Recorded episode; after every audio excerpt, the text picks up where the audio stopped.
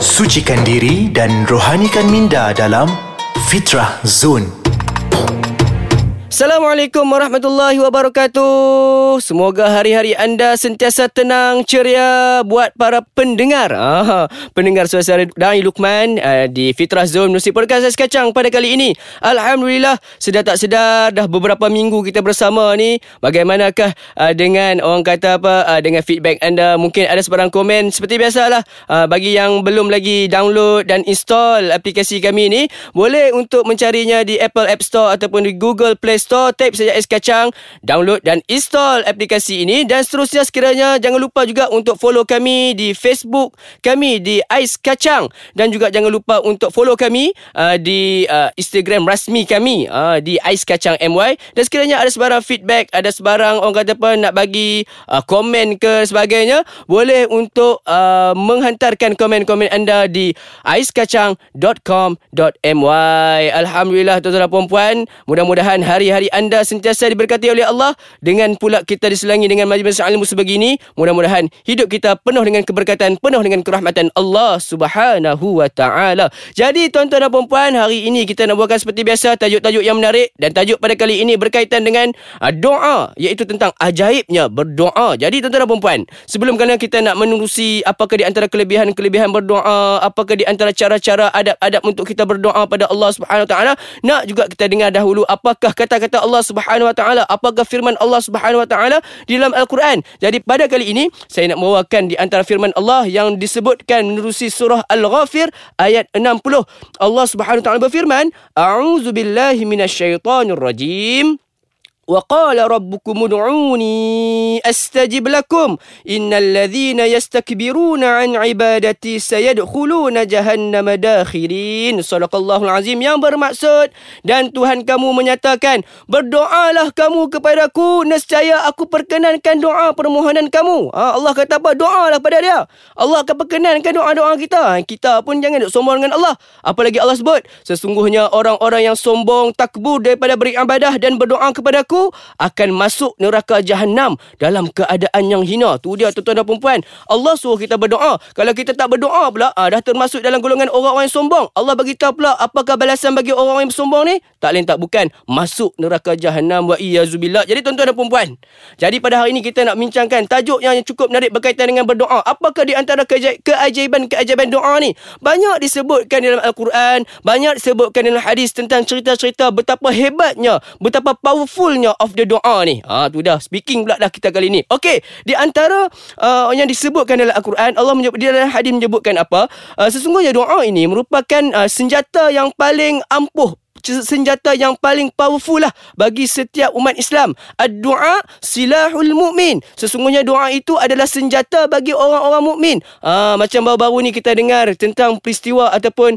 uh, bagaimanakah Palestin, uh, Baitul Maqdis uh, telah diberikan hak capital of city itu kepada Israel. Jadi kita ni tak mampu nak pegang senjata, tak mampu nak angkat senjata, apa yang kita boleh buat? Ah pakai senjata kita yang paling power. Tak lain tak bukan itu doa. Doa kepada Allah. Mudah-mudahan sahabat-sahabat saudara-saudara kita yang berada di Palestin itu diselamatkan oleh Allah Subhanahu Wa Taala. Okey. Sebelum itu kita nak tengoklah di antara kisah-kisah yang menarik yang berkaitan dengan keajaiban doa ni. Antaranya doa uh, ataupun peristiwa di mana Nabi Adam AS dan Siti Hawa iaitu isteri kepada Nabi Adam AS telah dibuang daripada syurga. Uh, pada saat itu Allah Subhanahu Wa Taala sangat murka dengan Nabi Adam. Sebab apa? Sebab Nabi Adam Allah dah suruh dah jangan kamu makan buah daripada pohon khuldi itu tapi Nabi Adam dan Siti Hawa tetap makan juga menyebabkan mereka terbuang daripada syurga turun ke langit dunia. Di saat itulah Nabi Adam AS dan juga Siti Hawa berdoa pada Allah. Doa dia macam mana? Rabbana zalamna anfusana wa illam taghfir lana wa tarhamna lanakunanna minal khasirin. Ya Allah Tuhan kami sesungguhnya kami ini termasuk dalam golongan orang-orang yang yang zalim. Sekiranya engkau tidak mengampuni dosa-dosa kami, maka kami termasuk dalam golongan orang-orang yang rugi. Ha, itu adalah di antara doa yang diamalkan oleh Nabi Adam dan seterusnya Allah Subhanahu taala telah memperkenankan dan telah uh, memaafkan dan mengampuni Nabi Adam dan Siti Hawa. Okey, banyak lagi sebenarnya keajaiban doa ni tapi sementara tu kita nak berhenti berehat sebentar lah. Ha, kita nak berkenaan es kacang sebentar. Jadi teruskan bersama kami di dalam Fitrah Zone menerusi podcast Ais Kacang sebentar sahaja lagi dengan saya Dan Lukman.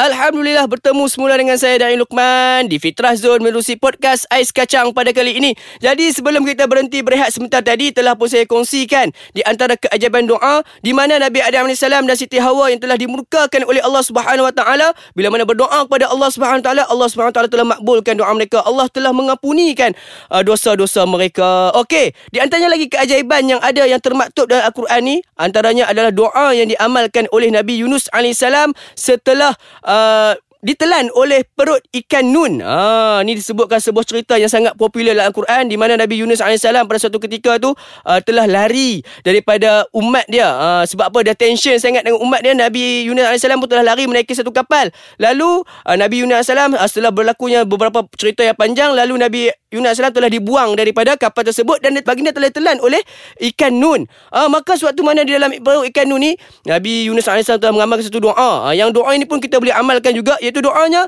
la ilaha illa anta subhanaka inni kuntu minaz zalimin maksud doa tersebut adalah sesungguhnya tidak ada tuhan melainkan engkau ya Allah Sesungguhnya aku ini termasuk di dalam golongan orang-orang yang zalim. Maka dengan orang kata apa keberkatan dan uh, mustajabnya doa seorang Nabi ini Allah Subhanahu Wa Taala pun telah memakbulkan pengampunan kepada Nabi Yunus alaihissalam. Maka dengan pengampunan tersebut Nabi Yunus alaihissalam pun telah dibebaskan dari perut ikan nun. Ha, hebatnya doa Nabi Yunus ni. Dan dikabarkan juga oleh ulama sekiranya sekiranya Nabi Yunus alaihissalam tidak berdoa kepada Allah Subhanahu Wa Taala, maka Nabi Yunus akan terus kekal berada dalam perut ikan nun sampai ke hari kiamat. Ha, tu dia.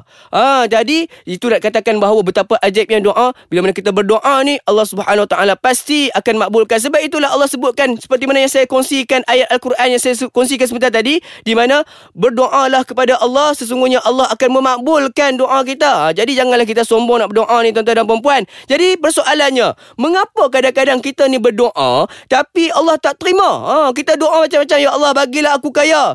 Ha, aku nak kaya ni, Ya Allah bagilah aku jadi kaya. Ha, bolehlah sinak aku nak tolong orang miskin dan sebagainya. Tapi Allah tak makbulkan. Ha, kadang-kadang kita doa Allah, Ya Allah bagilah aku ke, uh, kejayaan, bagilah aku periksa dapat straight, straight A. Ha, straight A. Tapi Allah tak makbulkan. Sebab apa? Mesti ada sebab-sebabnya. Di antara sebab-sebab mengapa doa doa kita tak makbul ni sebab yang pertama kita tidak menjaga adab-adab dalam berdoa. Ha, kita ni doa macam tu ya Allah kau bagilah kat aku. Ya Allah kau bagilah aku yang ni. Ya Allah kau bagilah aku yang tu. Dan kita tidak tidak menjaga adab-adab. Kita tak mulakan dengan bismillah dahulu dan sebagainya. Itu menyebabkan doa kita tidak sampai kepada Allah Subhanahu Wa Taala.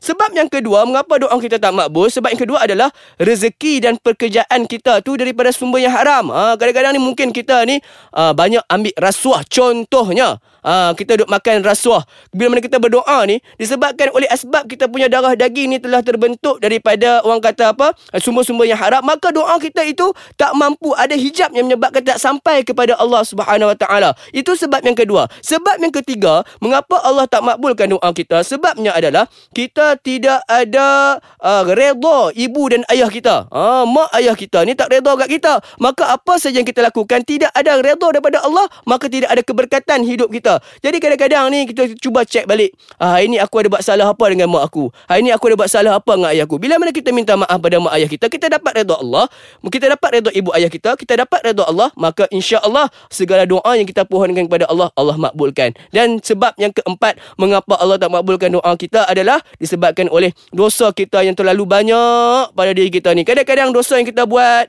kadang-kadang kesalahan yang kita buat, kemaksiatan yang kita buat ni menyebabkan menjadi satu hijab di antara doa kita ni nak sampai kepada Allah Subhanahu Wa Taala. Sebab itu kita sebelum mana nak berdoa, kita kenalah lafazkan dengan istighfar, kita kena berdoa semoga Allah ampunkan dosa-dosa kita terlebih dahulu. Maka pada saat itu baru Allah akan makbulkan doa-doa kita. Jadi sebenarnya saya nak sebutkan berkaitan dengan di antara bagaimana cara kita nak mendapatkan ataupun cara kita nak atau antara ada adab kita nak berdoa pada Allah. Tapi saya rasa sekat itu saya dahulu sebab masa sangat mencemburui kita. Kita akan masuk ke uh, tentang adab-adab ini di minggu akan datang insya-Allah. Jadi teruskan bersama dengan saya Dain Lukman di episod yang akan datang menerusi Fitrah Zone di podcast Ais Kacang. Sejuk-sejukkan jiwa, tenteramkan hati bersama Ais Kacang.